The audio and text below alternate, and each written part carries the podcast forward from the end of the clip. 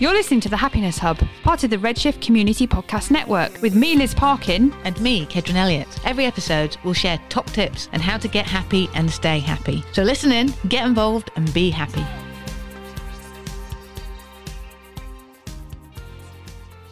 You're listening to The Happiness Hub with me, Keds, and we are on our third episode of our fourth series now, all about hidden conditions and chronic diseases. And as I said before, we've got some familiar voices coming to you on the podcast, and we've invited some previous guests to come back on and talk about some different things or some similar things.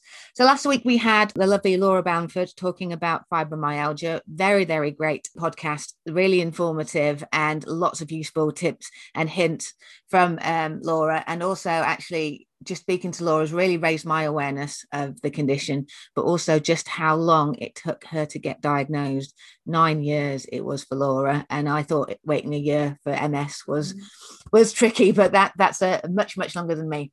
So this week we're talking about PCOS, and we have invited a previous guest on, Hannah, to come back in and talk about her experience living with the condition. So hello, Hannah. Good morning to you. Hi. Hello. This is a first for me. I usually record my podcast in the evening, quite late in the evening. So I had to check what time it was and to say good morning. So Hannah, lovely to have you back on the show. We were just chatting before we started recording. It was December when you came on, so nearly 6 months. Blimey, where's the time gone? I know. Well, what have you been up to since we last spoke? I've been a busy bee. I've started at the beginning of the year. Me and my partner started house hunting, and towards the end of the second lockdown, we managed to get our first house, and we've moved in April. So we've been in just over a month now. So yes, it's all house projects now, and visits to B&Q and TK Maxx, and so we're doing the garden fence painting this weekend, so that'll be my exercise probably for the weekend. But so that's what's happening in my life at the moment. So. That's exciting. Nice to be able to get into a house. I mean, has that been a longer process than normal during COVID, or? COVID helped us to save really for the mortgage kind of thing, because obviously we weren't going out eating as much, going out and spending money as much, and because previously I lived in Congton, he lived in Stockport, so we weren't travelling to see each other. We were separated a lot of the time. Oh, no. It helped us in that respect. But then because of lockdown and the stamp duty that was free stamp duty that was meant to end in March, even getting a viewing was a logistical nightmare, because we'd book a viewing and then a house would be gone in days. Like our house that we've got now, we saw it on Right Move on a Sunday evening, we viewed it on the Tuesday, and we put our offer in on the Wednesday. It was just mad. So there's a lot of houses we wanted to see, and they were just gone in days. So congratulations. Thank you. It was very stressful, but we're there. It's stressful, but it's exciting doing all those little touches, isn't it? Like you say, going to B&Q and buying things for the house. So that's a nice highlight during a very challenging year for everybody. Yeah. So Hannah, you've agreed to come back on and talk a bit about your experience of living with PCOS. Now, correct me if I'm wrong, because I always get this wrong. It stands for polycystic ovary syndrome. Ovary syndrome, So first off, tell listeners, I know you explained this in the last podcast, but if somebody was listening, what is PCOS? Okay, so it's a syndrome that affects 1 in 10 women in the UK. Very common. Very common. And the name is quite misleading, really. Like, there's been discussions with researchers and things to try and change the name, because it suggests that it's all to do with your ovaries and that you have cysts on your ovaries, which not everyone has who has PCOS. So the cysts are actually follicles that haven't fully matured to be ovulated, and that's what comes up on like an ultrasound scan or whatever. So that's one symptom, but some women aren't diagnosed that way. I was diagnosed young, but PCOS symptoms can appear at different times of life, and it's quite hard to diagnose because there's so many varying symptoms, and it's a lot to do with your hormones as well, and androgens, and so the main things to do with it are it can affect your fertility, weight gain, ability to lose weight, and it does affect your mental health and your self-esteem dramatically, because there's a lot of symptoms to do with hair growth, hair loss, and that affects your body image. And yeah, so there's an array of things that it comes under. So, yeah, this seems to be quite common, and I'm learning actually loads just even starting this series. We're only 3 episodes in, but Laura was talking about her fibromyalgia last week, and there was lots of similarities between fibro and MS. And again, when you're talking about PCOS, the time it takes to get a diagnosis seems very difficult, because they need to rule out absolutely everything, and because the symptoms vary so differently from person to person. Is that similar with PCOS? It can vary so differently? Definitely, yeah. So some people really struggle to get a diagnosis, especially like I didn't know about PCOS when I was diagnosed. I was diagnosed at 17. I'd still not had my first period at the age of 17. So my mum was concerned, and we went to the doctors, had blood tests, and they mentioned PCOS then, but wanted to confirm it with an ultrasound. So I was sent to, and a gynecologist actually confirmed my PCOS diagnosis. But at that time, I still didn't really know what it was, but all the risks were just shoved in my face. It was a very negative appointment. And I just came out thinking that I'm never going to have a child, which has been like what I've wanted to achieve in my life since I was young. I work with children now. It's just a big part of my life. I love children.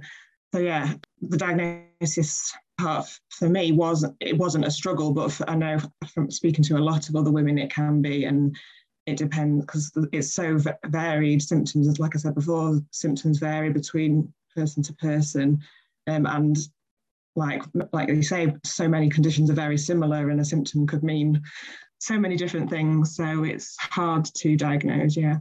Mm-hmm. What was that diagnosis process like for you? I talked briefly, Laura it was 9 years, and she got diagnosed. Well, she said she thinks she'd had it since she was 14, but it took her to she was 23 to get a diagnosis. And again, she said back then that, you know, there wasn't much known about it, and even some of the healthcare professionals she saw were like didn't even really recognize it as a disease. How's that diagnosis process? It sounded like it was quite quick, but then it sounds like it was. It felt quick. Like I can't really remember the process because it was that long ago, and you know, my mum kind of helped me through it and that kind of thing. But for someone that didn't know what it was, I was given very little information, and other people that I've spoken to have said exactly the same. They were just given a generic NHS leaflet what PCOS is, bullet points like it can affect your fertility, all the risks, because there's a lot of risks of heart disease, and it can affect your vitamin levels and all sorts of things. And it was all very negative. So I came out of that diagnosis basically petrified for my future, and just thinking, who's going to want to be in a relationship with me if I can't give them a child? Who's going to want, you know, that kind of thing. And it makes you think very negatively about yourself and what your body can do. And at that time I was in sixth form, so I've never heard of it. None of my friends really knew what it was. So I didn't really have anyone I knew that knew about it. And I wasn't signposted to any support or how to manage my symptoms. I was just put on the combined pill to induce a period because that was my symptom at the time. And it's kind of like, well, you're not trying to have a child at the moment, you're too young, come back then. Right. That's a lot helpful. That is the advice that a lot of women get. It's either try to lose weight or just come back when you want to try for a baby. There doesn't seem to be consistent knowledge between health professionals on the broad range of symptoms that there are in PCOS. It's very focused on fertility and weight loss. And there's so much more to it. Would you say that Laura talked last week about it can very much depend on who you see as your healthcare professional as well? Because Laura says she knows a lot of people. She's built up sort of this little fibro group. She says, and some people, you know, it's a luck of the draw in terms of how the doctor is. Is it same with PCOS? Yeah, definitely. So I'm part of it. The Daisy PCOS leadership team. So Daisy PCOS is a research project into male hormones in PCOS and the effects of those and the metabolic side of the syndrome. And in that team, there are a lot of medical professionals, so endocrinologists, researchers that are part of the team that are doing the research, but also medical students that are training to be GPs. There's GPs in the team. So we've got a range of people in the team, some with PCOS, some not, but it's so valuable for me to have that knowledge and those other experiences, and people understand you. And even on social media, you realise how many other women are out there either struggling with something similar or just need that person to talk to. I found through my journey, just talking about it has helped me so much, and finding other people to talk about it with that get it. I've met people, I've made some great friends online through support groups, then I've met them in person, and like we've gone through, we've celebrated things together. Like one of my PCOS friends, she's just had a baby through IVF, and got to meet her the other week, so that was really nice. So yeah, it's hard. Mm-hmm. It does sound like a lot has changed, but I think also with things like this, particularly with probably healthcare professionals who have PCOS, they're driving the way forward in raising awareness of it. Yeah. But also like yourself, like you're on the board, like you say, for Daisy PCOS. A lot of people who have these conditions, one of our past guests referred to them as being her superpowers, has done something positive with that. Yeah. And gone on to help raise awareness. Yeah. So if it's okay to describe to us a little bit about what PCOS has meant for you physically and also mentally, how's it impacted both those sort of areas of your life?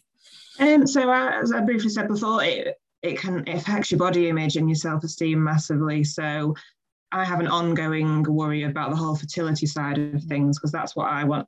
That's eventually I would like to have a family, and I just don't know what my body will be able to do. And obviously with research and things advanced in medicine, they're obviously you get people say, oh, they can do anything now in fertility and IVF, but you just don't know, and you've got a very negative thought process about, well, I have anyway in my head, and you hear some great success stories, but then you hear, you know, people trying for years and years, and I just think, oh, that's going to be me, and my body doesn't work. And but yeah, it's as well, weight loss has been a massive challenge for me. So throughout my life, I've kind of struggled with my weight, and over the past, 5 years or so now, it's been hard, but I've managed to lose over 6 stone, both through Slimming World and just doing it myself. Mm-hmm. But yeah, mentally has been probably the biggest challenge, and now I understand PCOS more. I understand how much it has affected my mental health and my self-esteem, and my confidence, really. So since I've spoken about my issues more, it's made, like, even people I work with have said they've seen a massive difference in me, and I've got that passion now to help others and raise awareness. So I've trained as a Samaritan, I'm doing a psychology and counselling degree with the Open University, so yeah, it's just brought a lot of good things to my life, but yeah, a lot of stress and a lot of anxiety, yeah. And symptoms seem to come and go, and there's a lot of mood swings with PCOS as well, because of unbalanced hormone levels, and yeah, a minefield. I mean, you know, again, you've gone on to use some of those experiences that you've had to help others, and that's quite a common sort of story. But I think what you said there about talking to people is invaluable, and it's very difficult. And when Laura and I were talking, we were saying, like, you don't want to bore your friends and your family by talking about this condition all the time, but then again, there's that balance, isn't there, about talking to people but also finding people who got the symptoms as well, or the disease, who really get it. What other things, obviously finding people online, and I know you're very active on Instagram as well, has really helped you with your mental health during this whole time?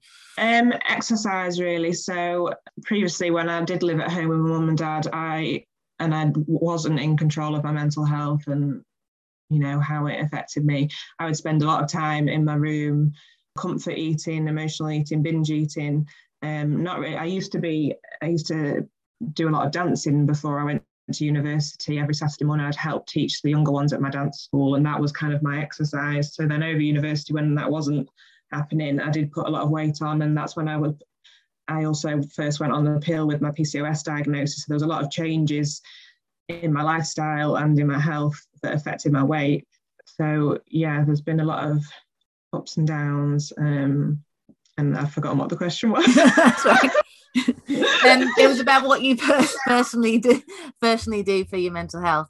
Personally, yeah. So yeah, exercise has really helped. So after university, and yeah, I kind of noticing my depression and going to the doctors and focusing more on me, I realised I needed to be more active as well. So that's been a massive part of how I've managed both my condition and my mental health.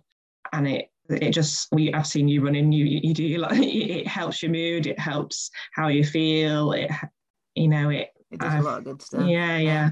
But I also know that sometimes it can be a struggle to get the motivation to get out there to do it. And you know that you're going to feel better after you've done it, but sometimes just getting that foot out the door can be hard. Yeah, and again with the self-esteem and the body image type things, going to a gym for some women is just unthinkable. Mm-hmm. And but they said, like, just going for an extra long dog walk, I find really helps me. I am missing my dog that I had because she stayed with my mum and dad, and I'm missing that because she kind of motivated me to get out and go get outdoors. And so I haven't really been for a proper long walk since I've moved house. Mm-hmm. But I'm excited because my mum and dad are about to move house, so the dog's coming for a sleepover for a few days. So I'll get out with her then.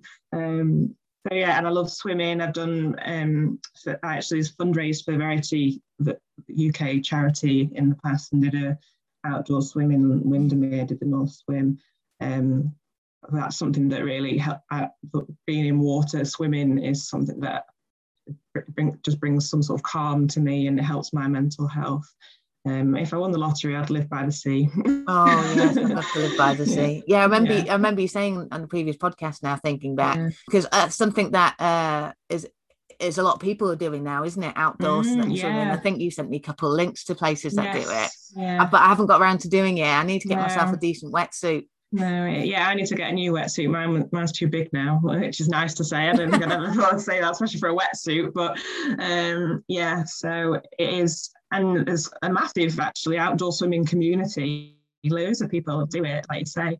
And there's, some people do wild swimming, don't go anywhere, but there are, like, places that meet up weekly and go to specific locations. But yeah. And again, I think that's another way of making sure that you're getting out and doing something. So whether you're going out with your pet, I knew there was something missing from this podcast today. Last time she was in the background, wasn't she? Yes, she was. Yeah. Or getting a friend to go out with you, because then you're like less likely to cancel, aren't you? Because you're like, I've made a commitment. It's funny, isn't it? We'll make commitments to other people, but not to ourselves. Yeah, true. So there's lots of things that you mentioned, and I think when I was doing a bit of research before we came on the podcast, just looking at just the general things that everybody can do for their mental health is going to help with yours. What kind of things would you recommend for people to go and find help online? Where's some of the good websites? I know you talked about Daisy, and you sent me a few links, which we'll put in the podcast notes. But where else?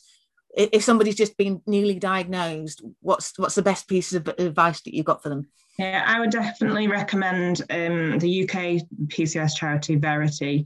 So they raise awareness of PCOS, but they also have support groups. So I think I'm still part of they have Facebook support groups. So you can put a question on there or an experience, and someone will have had something similar or be able to say, oh, this happened to me, or have you asked your doctor this question, or and it just makes you feel so less alone, and you realize how many other women are out there, and because really it's an invisible health condition. You wouldn't know I have PCOS, and you wouldn't be able to look at another woman and say, oh, she's got PCOS. I know, it's so yeah, talking to people is just finding. There's a lot of varied information, and it can scare you on the internet, like everything else. Yes. So you've got to find the right information.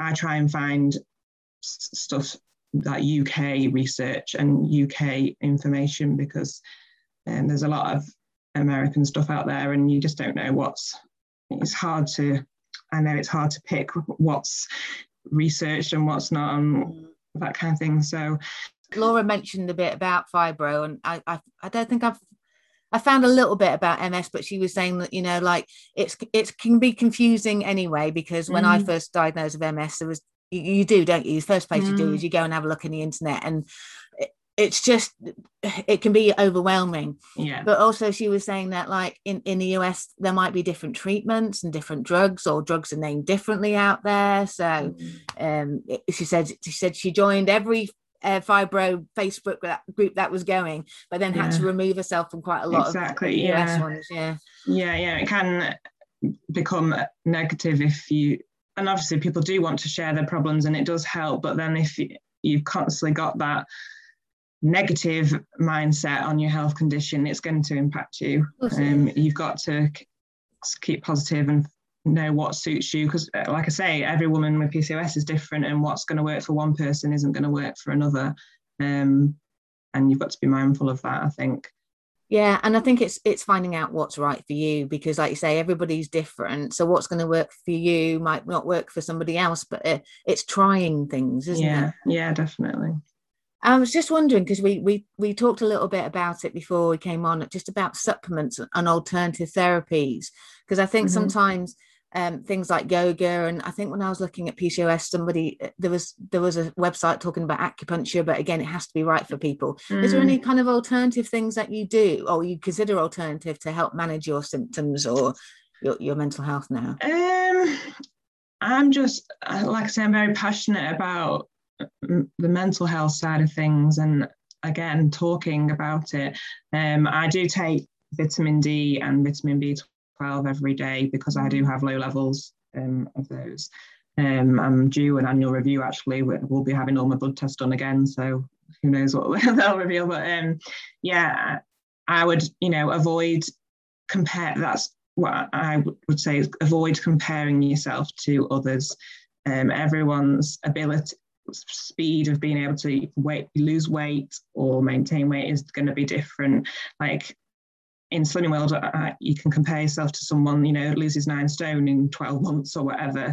And that's just, with PCOS, that's just not going to happen. It's taken me 4 or 5 years to lose 6.5 stone, and that's gone up and down. And, it's really hard. And it is for anyone to lose weight. I get that. But yeah, it's comparing yourself to other people. It can really have a negative effect on so many aspects of your life. And sometimes you've got to just think about yourself. And so I do try and do a lot of self-care, and just taking time out for me.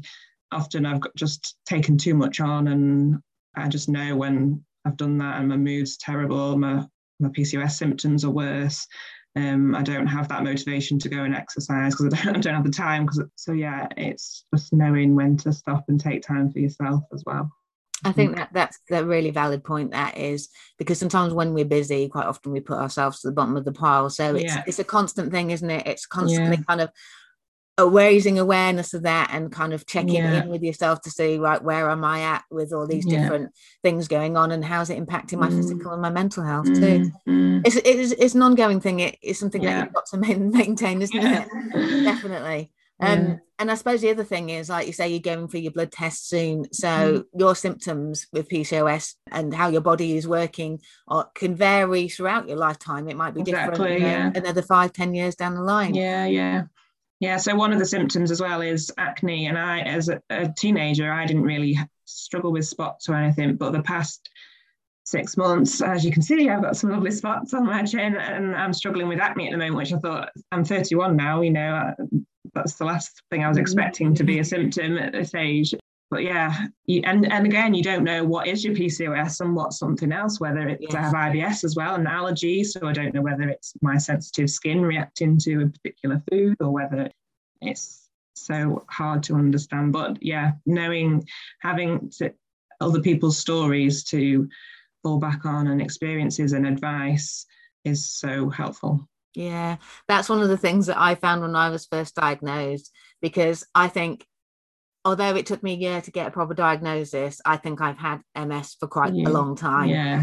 And you do that with anything, is you kind of sit down and think, right, well, this happened, or I feel like this, or this is going on, and is that IMS? Is that something that's causing that, or is it something still? And you can drive yourself absolutely bonkers because you're always looking for a reason why you feel like this. I don't know. I know I'm going off topic a little bit, but did you watch that Davina McCall documentary about menopause? It was a real eye-opener for me. One of the things that really, really struck me, because again, you know, it's hormones, isn't it? And they talk about all the different things, but she was saying, like, in the olden days, after women had the menopause, they died. And I was like, "Mum, in there." Thank God we moved on. It was an eye opener. Yeah. But talking about things like acne and things, again, it's all to do with your hormones, isn't it? And how these things can kind of come back when you start going through the menopause, and it's a bit like going through puberty again. And people that don't know about PCOS do assume that it's just to do with fertility and gynecology type syndrome, which it is. There are massive factors in there, and they're in the media, especially in programs, even weight loss programs and things like that. If PCOS is mentioned, it's all on weight loss and fertility, and you don't hear about the other effects of it, and the mental health and the skin conditions and the hair loss. You know, every time I have a shower, I pull out handfuls of hair, but then a lot of women with PCOS also have hair growth on their face and other on the back and on other areas of the body. And, you know, people don't know that about PCOS, or they don't even, a lot of people don't know what it is. So yeah, and the number of times someone said PCSO instead of PCOS. That, again, people get confused with things, don't they? I was talking to one of my Liz's friends who's got MS, because when you get diagnosed, I don't know if it's the same thing with you, but lots of people said to me, "Oh, I've got a friend or a family member that has MS," and introducing them. And that was one of the best, because I was in a complete whirlwind, and I sat down and talked to them, and she says, a lot of people kind of think because you're not in a wheelchair, or you're going to end up in a wheelchair, or they thought I had ME, or all that sort of thing. Nobody kind of really knew. And to be fair, I didn't really know that much about MS before I was diagnosed. Like you were saying, you didn't know that much about PCOS, but why would you? Because you were, what, 14 when you... 16, 17, yeah. And you don't kind of don't think about things like that at that sort of age. Anything else? Because I think I've asked you all my questions. You've been very good at answering those quite concisely. Is there anything else you want to add that would really help people with PCOS? And, you know, if they wanted to become an ambassador like you're doing, how could people get involved? And so the DAISY PCOS, it is a research study, and they are still researching. So if you go on daisy-pcos.com, you can find out more about what the study's about, and you can email them and they will see if you are eligible to take part. If you might not know if you have PCOS, or if you are diagnosed with PCOS, and they're doing research in Birmingham and other sites in the UK. So yeah, you can take part in research. Verity also use their blog and things to update people on research going on and things like that. And PCOS Vitality really advocate for PCOS and health inequality and the treatment of PCOS. So I would advise looking at PCOS Vitality as well. All of these are on Instagram and Facebook as well. I don't know how updated the websites are compared to social media. I tend to use them on social media rather than the websites. But yeah, I just recommend not believing everything you read, first off, not comparing yourself to other people so easily, and taking time to, you know, look after your own body as well as looking after other people. You've got to think of yourself. Absolutely. We'll link to your Instagram, because you're quite active on Instagram about like some of the things that you do, because you were doing an online event not that long ago, weren't you, when it was Women's Health Week? Yeah, so that was with the DAISY PCOS teams. So we're just trying to engage with the community really and raise awareness of PCOS. But we want to know more about what people think would help us to do that, and what sort of events would help. So obviously at the moment with COVID, we're just doing online webinars and things. We can't be out there in the community, but we'd like to do stuff like that in the future. So yeah. Just my Instagram is Hannah's Journey PCOS Weight Loss, but I talk about, it's not just weight loss focused, it's, you know, all my PCOS symptoms. That other women with PCOS just message me and they, your page has helped me so much to realise it. It's not just me kind of thing. So that's yeah, it's nice. Yeah. And pictures of the dog. Pictures of the dog, yeah. Yeah. And swimming. That's always going to get people's attention. Yeah. Dogs and cats. And now it's house pictures as well, things I bought for the house. What we've asked all our guests, because it is a happiness hub as well, I wanted to ask, I know obviously the house is going to be a big thing for you, but what's been making you happy this year so far? I think it is, okay, the house is probably a big thing for me, and like, you know, it's been a massive goal for years, and having my own space now, it's great. But as well, I think the change in me that it's seen as well, and my confidence and in my work as well. So I work with young people, and I've been working from home. Engaging with young people is hard, but like, everyone's been in a hard situation, haven't they? And I think I've had my ups and downs, and you know, when I was going through the house hunting process, and as anyone knows that's moved house, it's a really stressful experience, and I struggled quite a lot then with my mental health, and had to have a few days off sick at work because I just took too much on, and I had a bit of a, you know, meltdown. Yeah, a bit of a meltdown. So yeah, but I've come out the other side, and I'm taking things slowly. We're not trying to do everything at once, and you know, you've got to know, like I keep saying, know when your body needs to. You need to listen to your body, basically. Yeah, moving house can be stressful, never mind during the pandemic and all that kind of stuff, and you kind of want everything to be perfect straight away, but it's a bit of a work in progress, a bit like a journey, like your Instagram account is. Exactly, yeah. So, and yeah, probably, again, the mission for me recently has been maintaining my weight loss with that stress, and trying not to get back into those comfort eating behaviours and things, which I did at first when I first moved, because you just don't have the time, or, you know, takeaways and stuff, and we were eating what we wanted. But yeah, I'm back on track now, and yeah, I'm proud of myself for not putting all the weight back on. I think that's been a factor for lots of people during lockdown, is kind of a weight sort of thing. And I think the biggest thing, because Laura talked about it quite a bit, because of her fibro, she didn't realise when she was younger just how much her weight impacted her symptoms as well. But I think the biggest thing is just not to be so hard on yourself, and I could tell when I was talking to Laura last week, because she's a Slimming World consultant, you almost feel like there's an extra bit of pressure on there, because you should have this all tied up, and you should know how to be keep the weight off, but you know, we're not robots. No So big kudos to anybody who's struggling with, you know, with their weight, and not going back to being where they are. But if you have let things slip, just really do be kind to yourself, and know that you can get back there, and asking for help as well, because again, with weight loss, you know, I know you did fantastically Slimming World, but doing it on your own is hard as well. So doing it with a group of like-minded people that will jimmy you along and give you lots of food ideas and you know, stuff like that is really valuable, because I know that when I first joined Slimming World, having never been at a weight loss club before, that's always a little bit nerve-wracking. Daunting. I always get a little bit of Slimming World in my podcast. So it's been lovely to talk to you and catch up, Hannah. Thanks for having me. That's quite all right. I do follow you quite avidly on Instagram, because I like seeing all your pictures, because you upload quite lots of pictures of food, which I like to have a look at, and dogs and recipes. But yeah, maybe, like I said to Laura, third time lucky, would you be willing to come back on at some point in the future? Yeah, of course. Talk about all the fantastic stuff that you're doing. I know that you volunteering for Samaritans. In fact, Marie mentioned you the other day. She said, "Oh, so I finally met her in person." Which is lovely, and she does loads of great stuff for Samaritans. But you said you're studying psychology with counselling. So I'm just about.